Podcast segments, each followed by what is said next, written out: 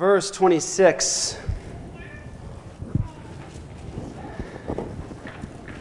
Let's pray as we approach God and His throne and His holy word. Father, we beg of you to bless us right now. Give us strength, God, to live lives and glorify you. Give us the strength, God, to love you and to love our neighbor as we love ourselves. God, grant me, as a minister of the gospel, unworthy in myself to stand before you apart from your Son. Grant me, Lord, the words to speak. Grant me the ability to speak your truth boldly and with love. Bless us now as a nation that desperately needs you.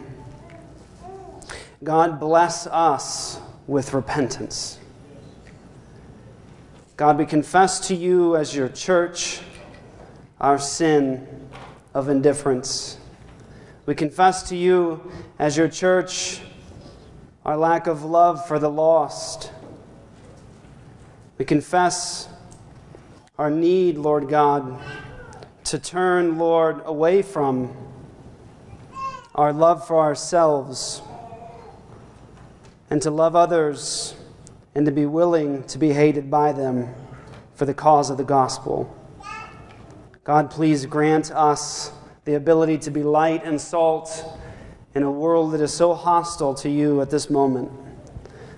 Please, God, raise up your church for Christ's name's sake. In Jesus' name, amen. Genesis chapter 1, Bible opens up Moses writes the first five books, and Moses records the history of creation. The creator who has existed from all eternity, Isaiah 43:10, before me there was no God formed, neither shall there be after me. I am the first and I am the last. Besides me there is no God the God who existed from all eternity in perfect, harmonious fellowship as Father, Son, and then Holy Spirit. This God spoke and the universe leapt into existence. God created all things that exist in the heavens above and on the earth below, whether visible or invisible thrones, dominions, rulers, and authorities. Colossians chapter 1 says God created everything in existence. Moses records for us the creation account, what actually occurred. God created. God created and called it good.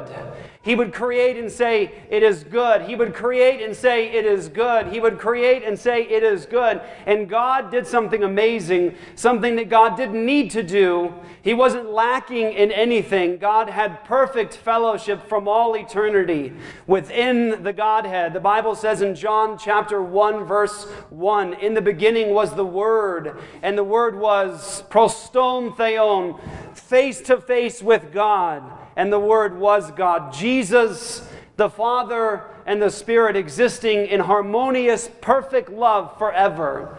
And God does something He didn't need to do in creation. He creates man in the imago Dei, in the image of God. God speaks life into dust.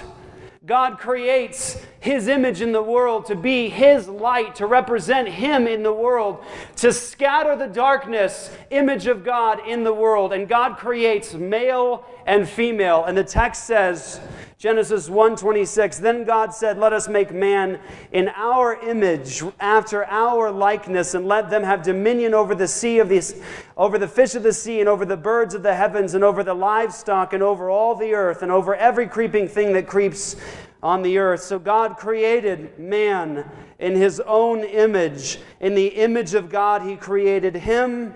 Listen. Male and female he created them. God created human beings in his likeness.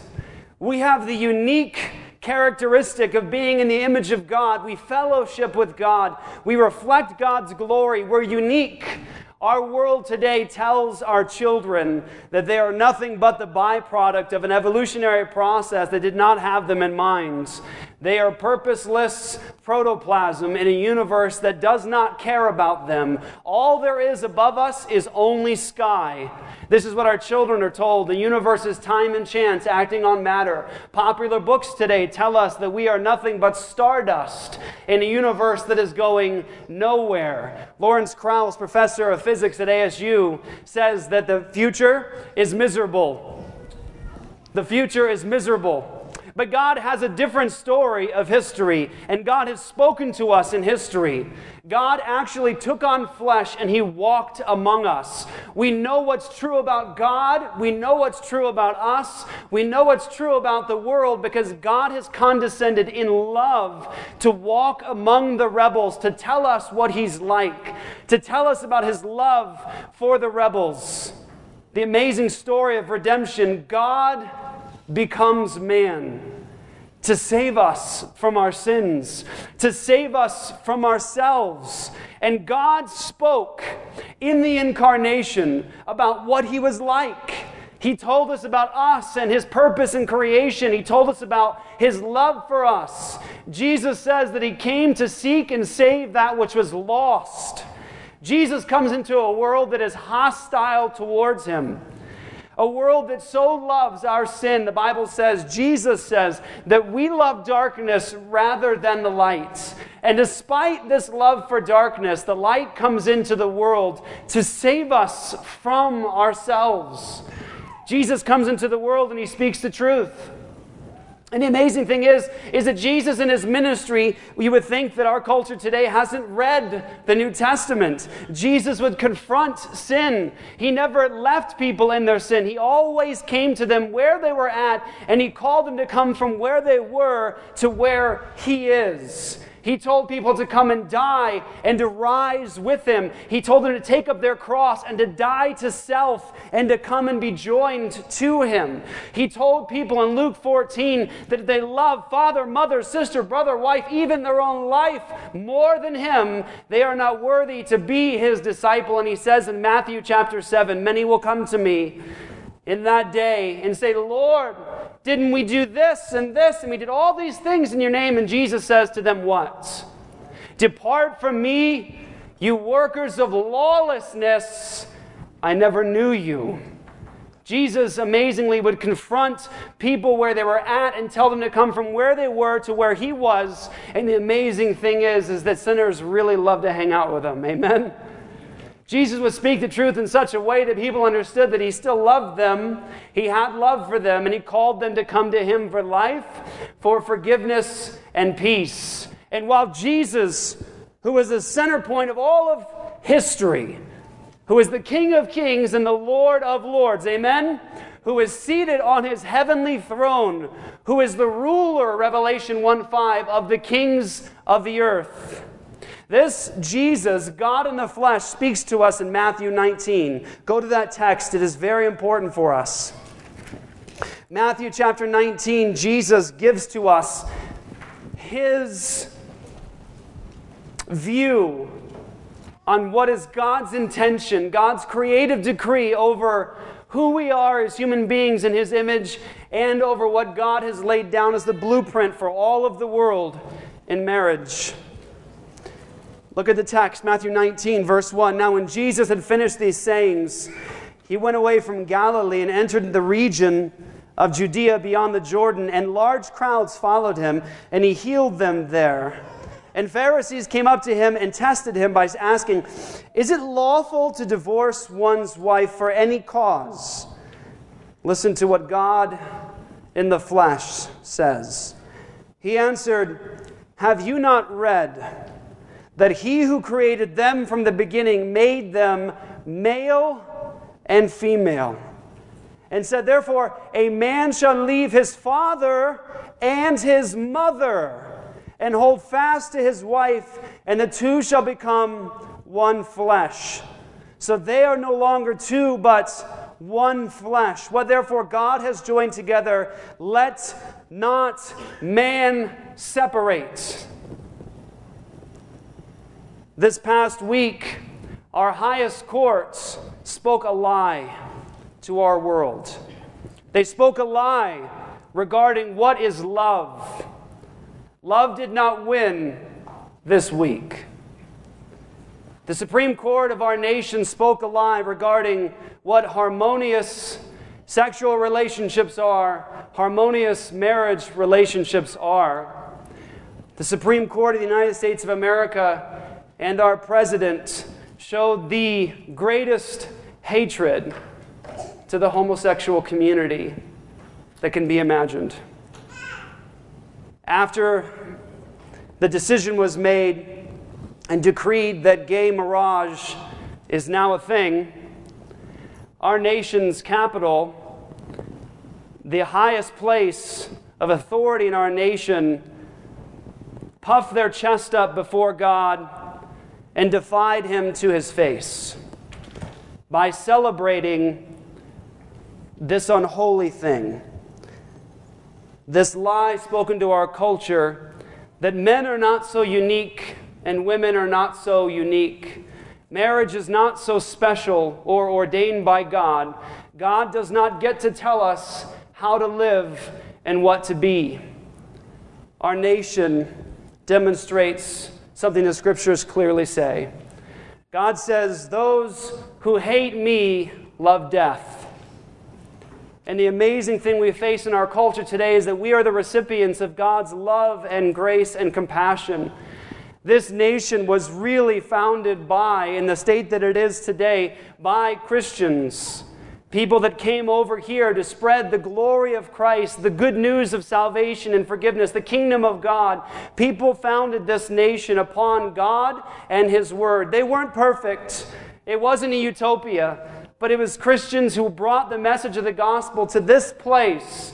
And they acknowledged Christ as the authority, as the king. And we live in a time now where our nation says no to God and to his ways. Our nation has said to God, We defy you, God, to your face. And an amazing thing, if you look at what our nation has done before God, this, this thing before God and his face, they, they use as their symbol the very sign that God gave of his love and that he would never destroy the whole earth again with a flood. And they have adopted that symbol. And the amazing thing is, is that symbol is supposed to speak to the world about God's mercy and his compassion, about the fact that he had promised to never destroy the whole earth again with a flood. And this movement that embraces the things that God has spoken so clearly about uses this symbol in a way of mockery to God. God had promised to never destroy the whole earth again with a flood. He did not promise not to bring judgment on the earth again. It's important for us to recognize something about the world and, and, let me say this as I, as I begin to address this in detail. Let me say something very important that ought, it really it should go without saying as a Christian. Listen, all of us are before God wretches. The core song that represents Christians constantly is Amazing Grace. Amazing Grace, how sweet the sound that saved a wretch like me. This is a song that's sung by Christians because it's true of all of us.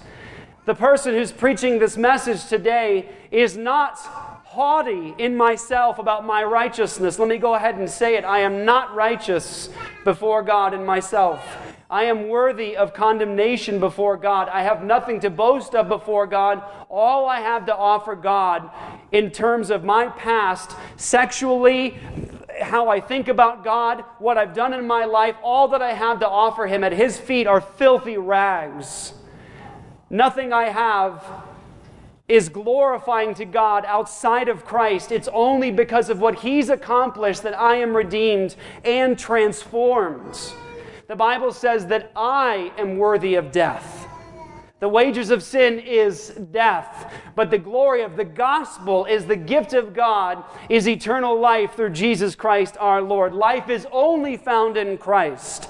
And the Bible does not teach us that when we embrace our sin and death, that God is merciful in that place. He is merciful to those who turn from sin to embrace Christ and His work and are found in Him with His righteousness.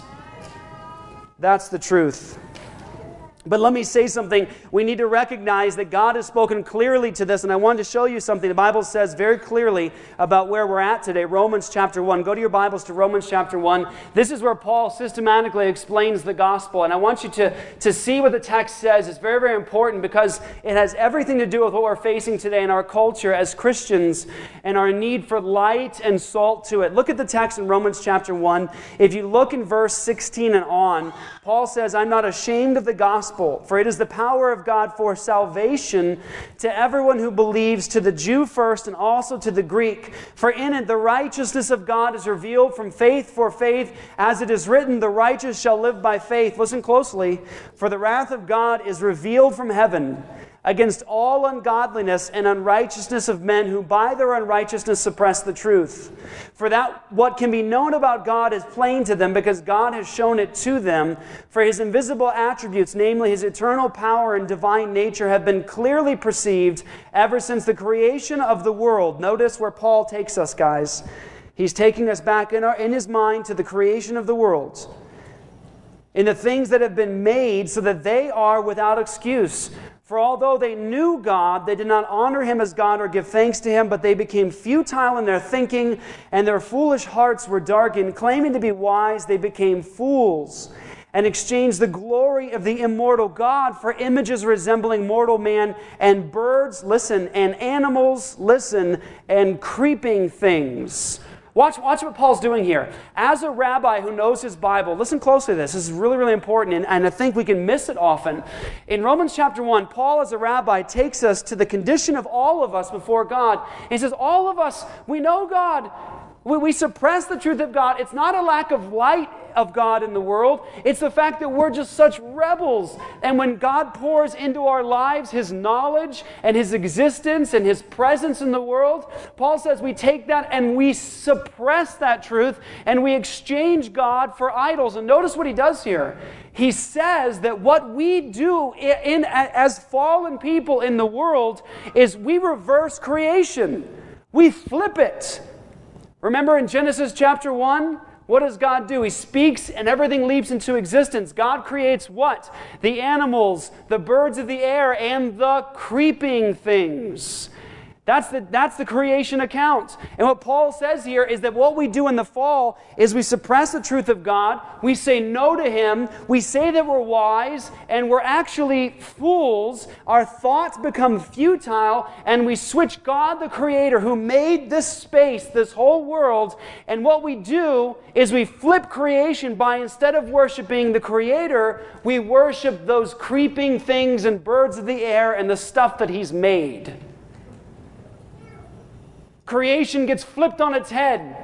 In Genesis, he made the stuff, and we say, as his image in the world, No to you, we'll take the stuff, and we'll worship this above you. And in Genesis, God creates harmonious male and female relationships where they're together as harmonious, as one flesh, male and female, together making the imago Dei, together as one. And what we do in the fall is instead of going to that, we flip creation again. And instead of worshiping God, creatures, instead of having harmonious relationships, male and female, we say no to God's ways. And instead of male to female, we say male to male, female to female. It's a reversal of creation. And our culture today says to God in his creative decree, I know that I'm a male, but I say female. I know that I'm a female, but I say male. I know that you say male and female become one, but I will say male, male become one, and female, female become one. And God has laid down for us in His own world the blueprint for everything else. Think about this. When God creates the world, He's a master builder. Agree? Anybody ever built anything? Not me. I'm not good at it. Ask my wife. If something breaks, it's the men in the church who are hooking us up. Right, Ben? Yes? Okay? It's not happening. I love you, babe. And I'm glad she has mercy. But I, I think I, knew, I do know something about things being built. When you watch homes get built, they spend a lot of time at the bottom for a reason. When they build a home, they start with the foundation before they do anything else. They don't just go out and start building stuff into the sand because they know that that won't last very long. And so, people who build that know what they're doing, they start with the bottom and they build a foundation before they construct anything else. And God, when He created the world, He spoke into it, puts His image in the world, and the very first institution that He creates as the foundation of everything else He does in the world is male female harmonious relationships. That's the blueprint. And watch this, listen closely. God says in the beginning, male and female become one. Imago Dei, he says this to them. As a foundation, he says, be fruitful and multiply. And our culture today says something to defy God. They say this We will not have your ways about how marriage is supposed to be. We will deny what you say about our specific roles, and we refuse your decree to be fruitful and multiply. Our nation says no to marriage, and it says if you have babies and you don't want them, kill them. Our nation is asking God to his face for judgment. And you guys know that I am a hardcore pipe hitting postmillennialist. I believe in the victory of Jesus in history. The Bible tells us something about the kingdom of the Messiah in Daniel 2 and Daniel 7 and Isaiah 9 that his kingdom will last forever, that it comes at a particular time and it expands and it has victory over all kingdoms, and that Jesus puts every enemy under his feet. It does not say that America exists forever as a blessed nation simply because it's America. And if our nation defies God to his face, if we continue to say to God, no to your ways, and if we continue to murder our own children, then we are a nation that will not last much longer. And people ask the question do you think God's going to judge our nation? He is judging our nation. Our nation is being judged. This is judgment on our nation. Romans chapter 1 God gives them over to do what is unnatural. And the highest place of our nation says to God, We say no to you. That is judgment. Judgment follows a course in Scripture. First, God gives people over to their sin. Then God sends prophets. These prophets speak to the culture about God's truth, and they speak to the culture about peace and mercy and, for, and forgiveness. And if the world does not respond, the scriptures show us clearly, then God does respond.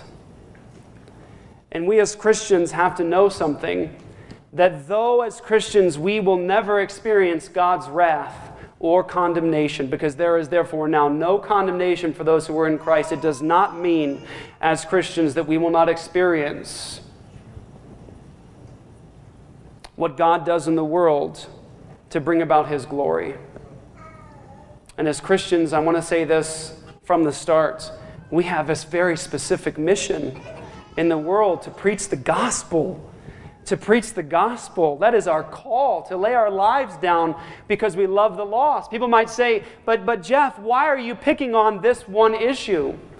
Let me just say something. If there was a movement in our world that was advocating for murder at will, if there was a movement in the world that said, hey, we want the world to accept murder at will and just to kill people, innocent people at will, I would be equally against that movement. Oh, wait a second, we are. Do you see, brothers and sisters, the reason we have to respond and we have to take time as a corporate body to repent before God of our indifference and to come together to have a consistent message is because this issue has been thrust upon God's church. That's why we have to respond. And we have to say something as Christians to ourselves. Do we love ourselves and our comfort so much that we are unwilling to lay our lives down for the lost?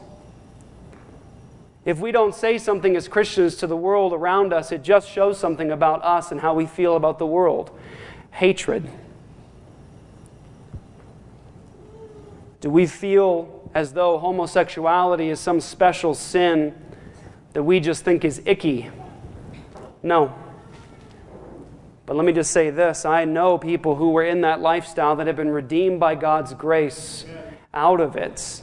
And my desire is this that all thieves would come to know Jesus as Savior and Lord. All liars would come to know Jesus as Savior and Lord. All adulterers would come to know Jesus as Savior and Lord. And all those who identify as homosexual would come to know Jesus as Savior and as Lord. And they would experience His redemption and they would experience His transformation.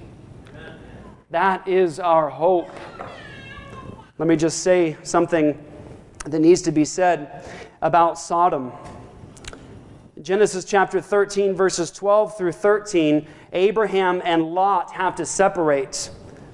And, and if you read that text, go to it later, you'll see that as Lot goes his way and Abraham goes his, you see something very important. It's a little line that's sort of just kind of thrown in from our perspective.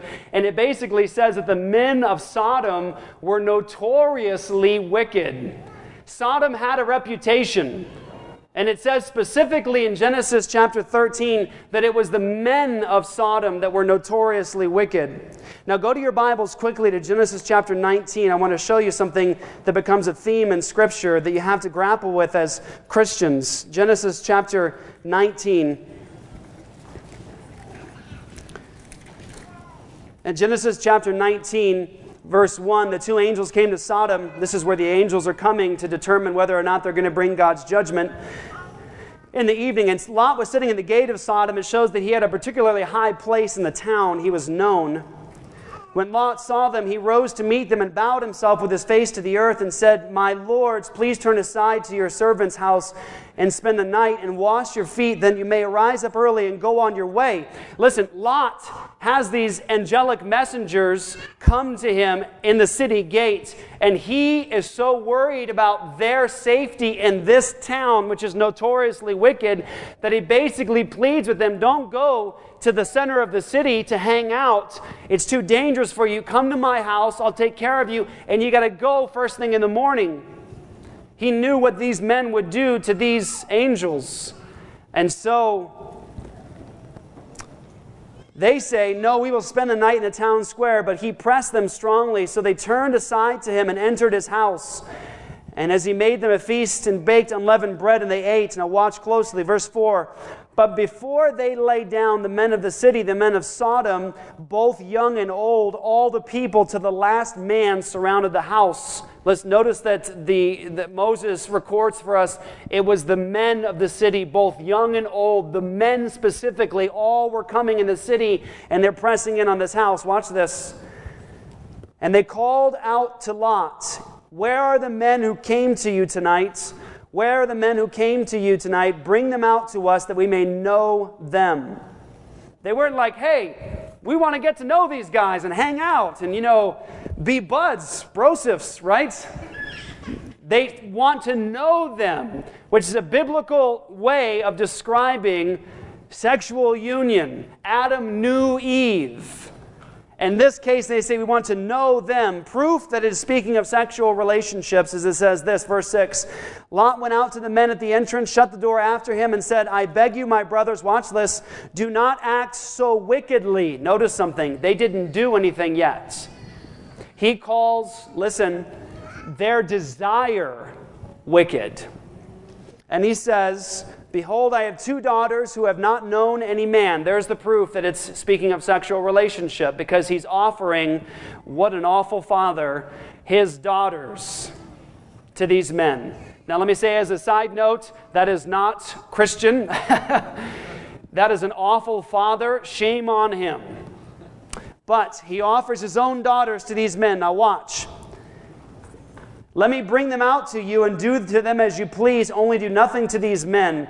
For they have come under the shelter of my roof, and this day, when you had a guest come to your house, it was seen as your responsibility to care for them. It was a very important cultural thing. If somebody came to you for sanctuary and for hospitality, you took care of them. So he says, These guys are my responsibility. I am responsible for what happens to them, so you can have my daughters. Again, what a wicked thing for a father to say. But he said it. Now, watch.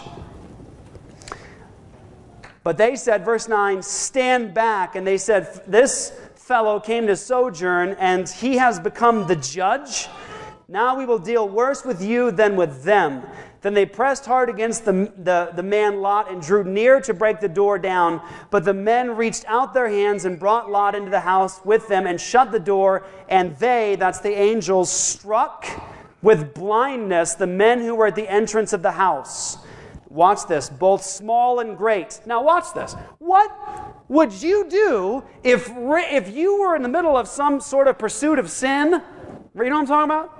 Has ever happened to you? You know, you know you're going to sin, you got some evil desire you're going to act on, or you're something you're going to say. What would you do if, in the midst of like a pursuit of some sort of a sinful thing, all of a sudden you got struck blind?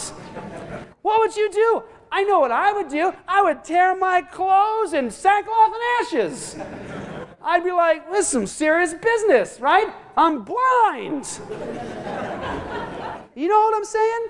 blind out of nowhere, blind. These guys press in the house, they want to rape these men. And they're struck blind. And this sin is so wrapped up around their heart that look what happens. They struck with blindness, verse 11, the men who were at the entrance of the house, both small and great, so that they wore themselves out, groping for the door. They so wanted to satisfy their lust that even when they were struck with blindness, they are clamoring and groping for the door to get these men. Now, why do I point this out? I want to point something out to you. The issue of Sodom, the history of Sodom, became after this point a symbol a catchword in Scripture to, de- to actually define something as wicked sexually. So, Scripture then, after this event, that becomes now a symbol for the rest of the Bible. So, for example, you've got the creation week. You've got six days of creation, seventh day of rest. The week of the creation week becomes a symbol now of perfection. Seven becomes a symbol of perfection because of what God did here. And in Sodom, that was such an eventful moment in God's history of redemption that Sodom itself becomes now a symbol of wickedness in Scripture. So that you begin to see in Scripture everything associated with sexual sin being called Sodom. Let me give you an example. Look at Isaiah quickly. Isaiah chapter 3 big book in your Bible, and I want you to listen closely. This is the, the impending judgment called upon Judah and Jerusalem. It was coming, and by the way, it happened. Now listen closely. Go to your Bible to Isaiah 3. This is the promise of judgment, and listen to what it says. Long after Sodom, for behold, the Lord God of hosts is taking away from Jerusalem and from Judah support and supply all support of bread and all support of water. Watch this. What's God going to do to bring judgment? What does He do? Famine.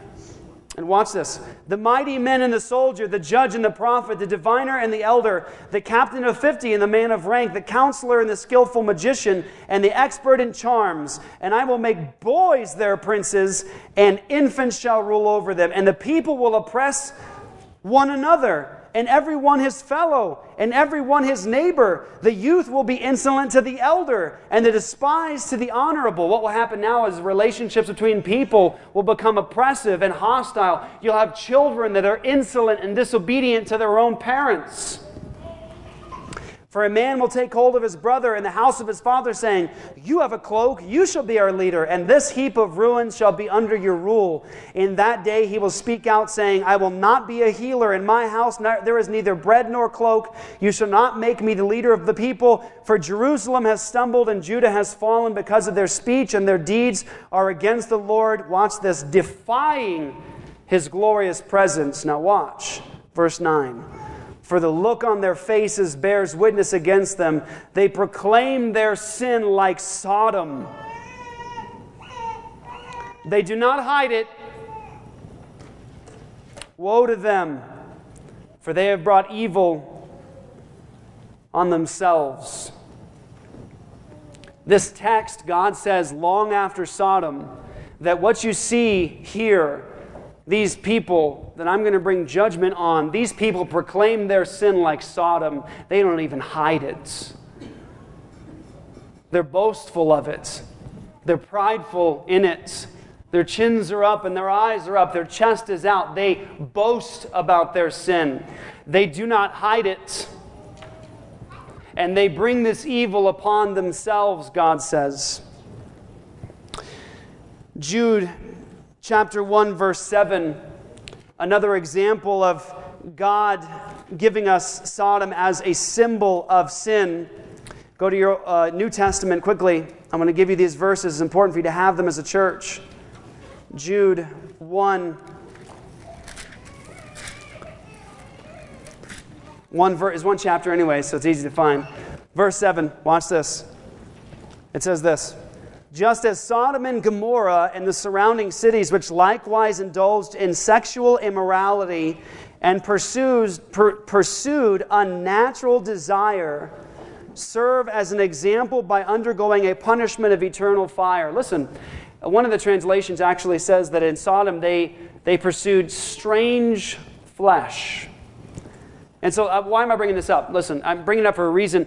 Uh, Sodom became in history an example of what God will not tolerate, an example of where God acts to bring his justice. It became an example of wickedness. It served as an example for thousands of years. And an, an, amazing thing, Dr. Greg Bahnsen had a lecture I was listening to a while back, and he was talking about how he, when in the late 70s, he wanted to address in his church the issue of homosexuality so he could uh, arm, arm those that were there with the verses they would need to reach out to this community with love and also with a consistent message. And he was a youth pastor at the time, and he said that when he wanted to do this series on homosexuality to, to, to speak about it in church, that listen, in the 70s, listen, the pastor of the church called him and said, Hi, we have what you want to put into the bulletin that you're doing a series on homosexuality. He says, Can we not use that word? That was just in the 70s. That, that that issue was seen even then in our own culture as something that you didn't even speak about publicly in the church. And listen, since the 60s and the 70s, because as a church we have disengaged from the world and not been salty to it and not been light to it, people who are a part of this movement have been disciplined, they have been consistent, they have made a plan, and let's be honest, they were very successful. 3% of the nation, 3% of our nation identifies as homosexual at best. 3%.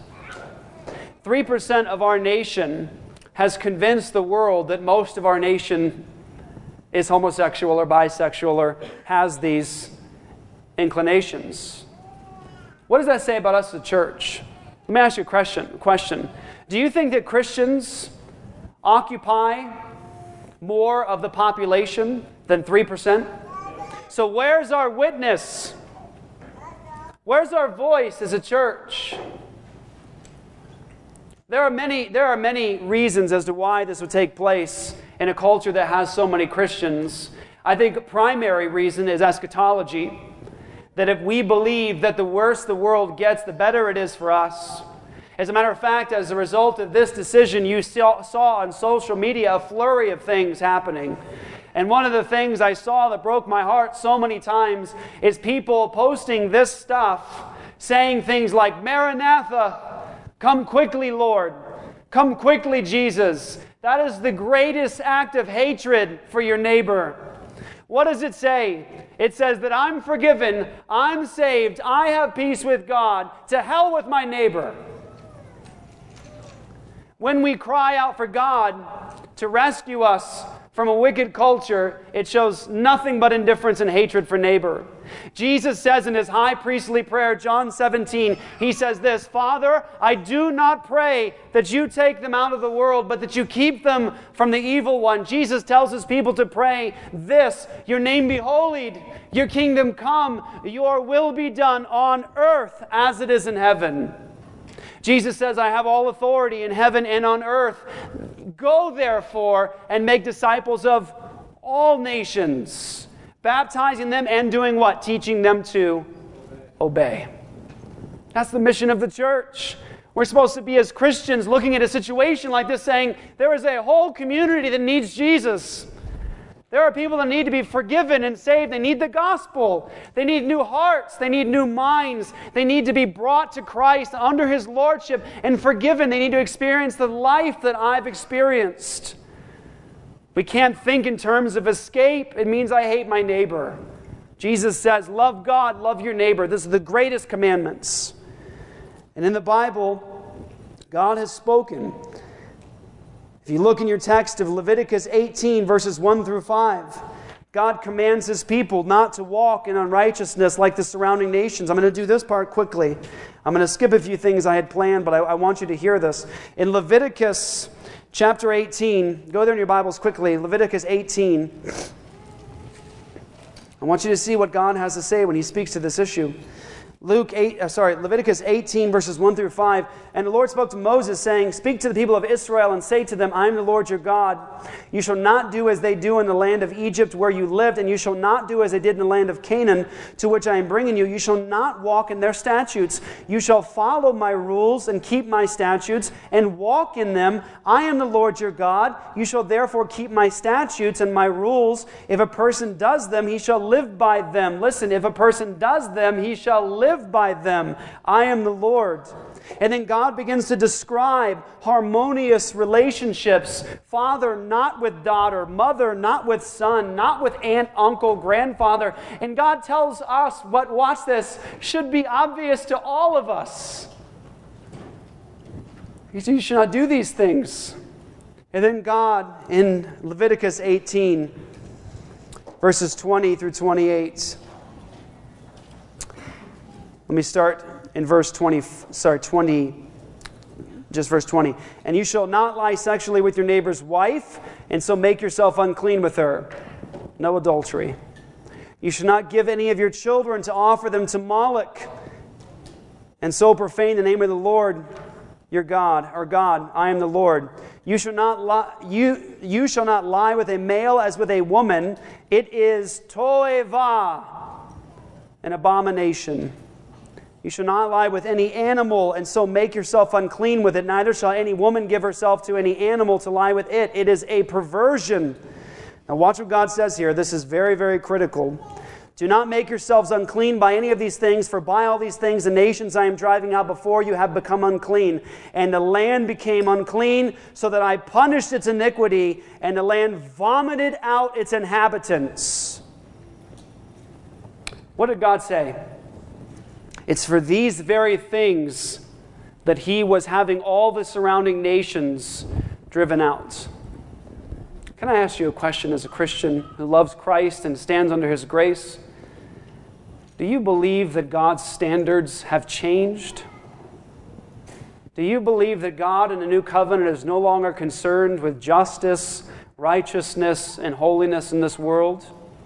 I would say this because of the cross, because of the resurrection, because Christ has ascended, he is more concerned than ever. Because Jesus has all authority in heaven and on earth. God calls these relationships an abomination. Now, brothers and sisters, let me admit to something. There is more in that text than homosexual relationships, and we need to acknowledge that. And let me be the first to say this if there is ever a national movement that wants to cram the idea of adultery down our throat as a holy thing, I promise before God to fight it. But we have this now as Christians facing us in our culture, and we have to address it. Now, I want to point you to two things quickly. In Leviticus chapter 18 and Romans chapter 1, God tells us something about these things.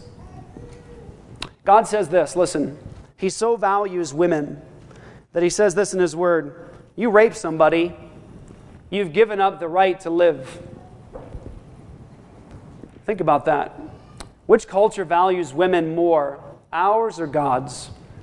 Women to God are so valuable. If you rape them, you've forfeited your right to live. If you murder somebody, In cold blood, God says, You forfeited your right to live. Justice must be done. God's very concerned with life and value and justice. God says in His law, if you steal from somebody, you pay it back. You make it harmonious, you make it right.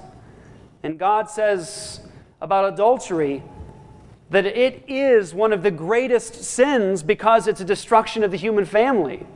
Adultery destroys the human family. And God, in His Word, always afforded mercy. If somebody committed adultery, the victim was allowed to say, I'll have mercy. I'm going to let you go. I'm going to forgive you. God always said He desired mercy. But what did God say was the standard of justice in His law if somebody would violate the family in that way? He says, well, the standard is even the death penalty. That's how God says He feels about the family and husband and wife relationships and the kids. There's never such a thing as treason against the government in God's law, but there was such a thing as treason against the family. And in God's word, he says same thing. If there is flagrant, open, public acts of homosexuality that are unrepented of, there were issues in God's law where there could be even exile or death.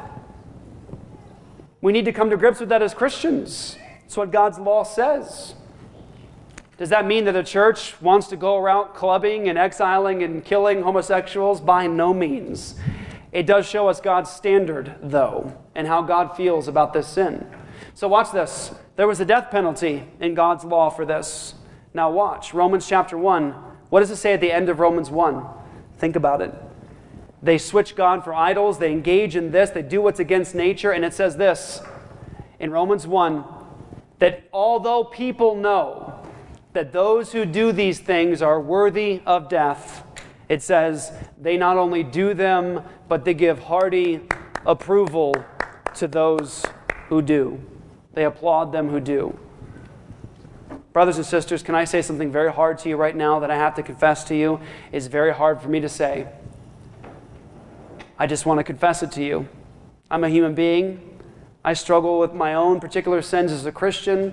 I struggle as a pastor at times. I have to have moments where I have to ask God for help, and this is one of those moments. In God's law, He says, in His law, the civil magistrate has the responsibility.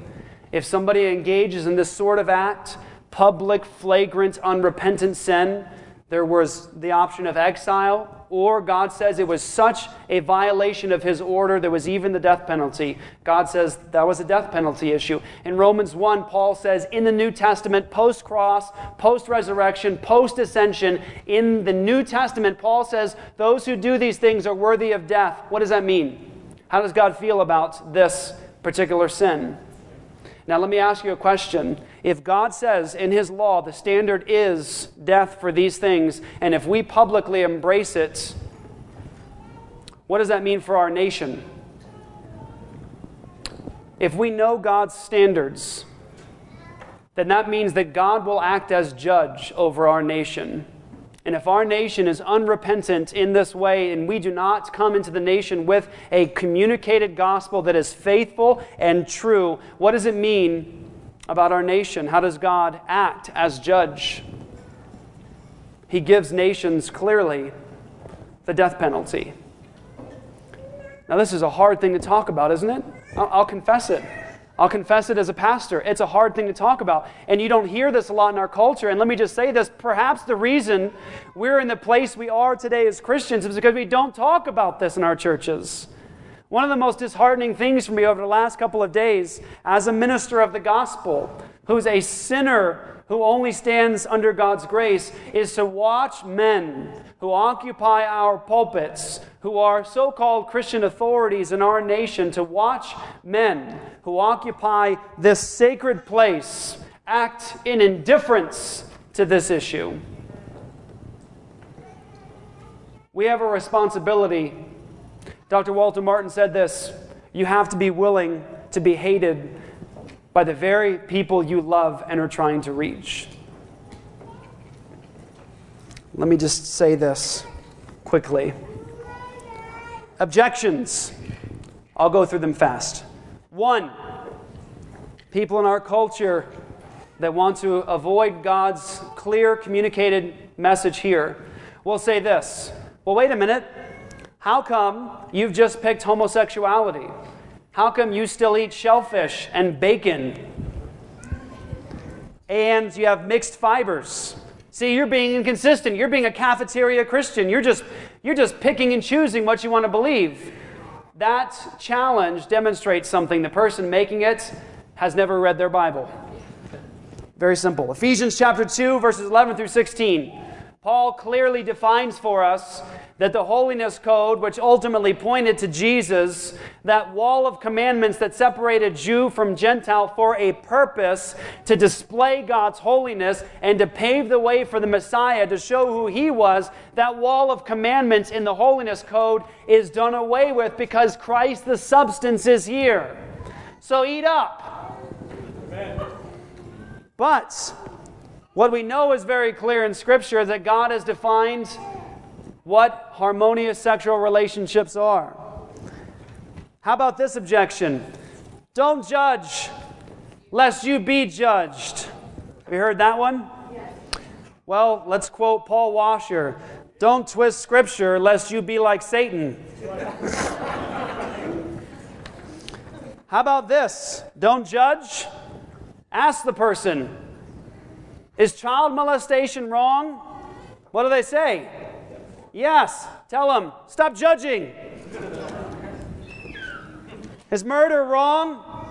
Yes. Stop judging. Is rape wrong? Yes. Stop judging. Well, of course we can judge on those issues. Ah.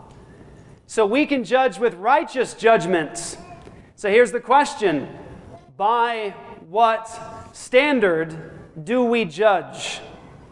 And the Bible is clear in John 7 24 do not judge by mere appearances, but judge with righteous judgment. Christians are commanded to judge according to Scripture. Question Should I love my neighbor or beat my neighbor? Isn't the answer obvious? Boy, I hope so. Right? But how do I know I should love my neighbor and not beat them? How do I know? Because Christ has spoken. Amen? That's how I know. And so you need to bring that across to those who are asking this question. How about this? Third objection. We're commanded now in the New Testament to love our neighbor. Here's the only commandments Jesus gave. And I go, give them to me because I want them. They'll say, He just says these two things you're to love God and you're to love your neighbor. I go, excellent. That's what I wanted to hear. Love God and love your neighbor. That's the two greatest commandments. They say that's all God that's all God asks of us, love God, love neighbor. Excellent, because Jesus says this that all the law and the prophets are built upon love for God, love for neighbor. That's wonderful. You just gave me the entire law and prophets. Thank you. No, but we need to point this out. Somebody will say, Jesus just commanded you to love your neighbor as you love yourself. Jesus says in Matthew 22 39, love your neighbor as you love yourself. That's what Jesus calls you to do. Love your neighbor as you love yourself. Here's what you ask your friend who's asking that question Do you know what Jesus is quoting from? Do you know that Jesus was quoting from something when he said that? Jesus was quoting from Leviticus chapter 19. In Leviticus 19, it says you're to love your neighbors, you love yourself. That chapter comes on the heels of God's discussion about Him driving out the nations because they practice these immoral things. Jesus says, Love your neighbor as you love yourself. That's from Leviticus. Can I have Leviticus? In Leviticus, Jesus tells us what is harmonious sexual relationships. If somebody says to you, Jesus commands you to love your neighbor as you love yourself, ask them, So you're a fan of Leviticus? You like that book? Because God has more to say in that book than that.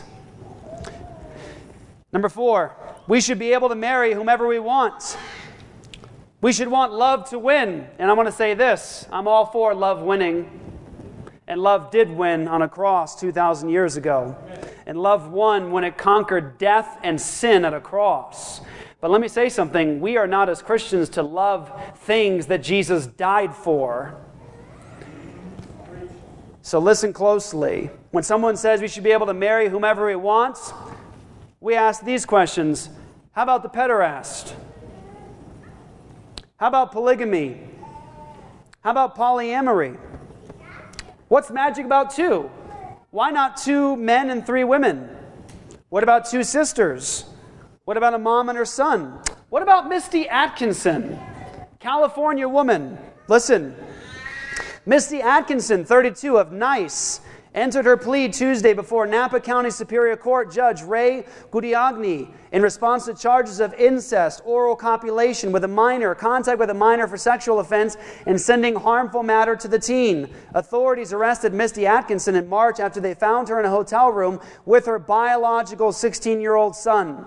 According to Napa police, they found videos on the boy's phone that showed Atkinson performing with the teen. She's also accused of sending sexually explicit images to the boy electronic, electronically. Uh, Misty Atkinson's defense she has genetic attraction disorder. Is Misty Atkinson allowed to love whomever she wants? And if you say no, then I ask you, by what standard? People say you should love your neighbor. I say, talk to John the Baptist. Did John the Baptist love his neighbors in Matthew 3 when he said to the Pharisees of his day, You brood of vipers, who warned you to flee from the wrath about to come? Bear fruit in keeping with repentance. Did Jesus love his neighbors in Matthew 7, where he tells them, Many will come to him in the last day and say, Lord, Lord, but we did this and we did that. And he says, Depart from me, you workers of iniquity. I never knew you. Did Paul love his neighbor in 1 Corinthians chapter 6? Last verse, guys. 1 Corinthians chapter 6. When Paul says in verse 9, Or do you not know that the unrighteous will not inherit the kingdom of God? Do not be deceived. Neither the sexually immoral, nor idolaters, nor adulterers, nor men who practice homosexuality, nor thieves, nor the greedy, nor drunkards, nor revilers, nor swindlers will inherit the kingdom of God. Was Paul not loving his neighbor? Of course he was. Love does something. Love, listen, and come with me here. This is we're almost done here. You got to listen closely. Love is not what our culture says that it is. Love is not some mere emotion, sort of an icky, gooey uh, emotion. That's fleeting. That feeling is fleeting. Love is an action. Love does something. Love is patient. Love is kind. Love hopes all things, believes all things. Love never fails. Love is an action, and love, as an action for neighbor, sees them going off a cliff and runs after them to lay the life down in their place. To sacrifice your comfort, your reputation for the sake of the other person is the greatest act of love that you can demonstrate. I am not calling for people to have a fetish with this issue. Brothers and sisters, we have so many things to deal with in our world, but right now we need to talk about this. I'm calling us to care enough about those around us that we actually speak the truth to them. I'm calling us to love neighbor enough to preach the gospel. Let me say something very important that needs to be said. Listen, Jesus is the King. Stop for a second. Don't let that be just a simple Christian, glib sort of slogan. Listen, Jesus is the King.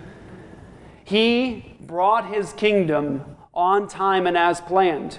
He has all authority in heaven and on earth. He is the reigning king over the rulers of the earth. And in Psalm chapter 2, the Father already said to the Son, Ask of me, I'll give you the nations for your inheritance. I know Jesus didn't forget to ask because he told us to go get them. Amen? And Jesus says, or the, the Father says in the Psalm 2, to the kings of the earth, this is current, this is today, this is to this guy. The Father says to the leader of our nation, He says to him, Obey the Son, or you'll perish when His wrath is kindled.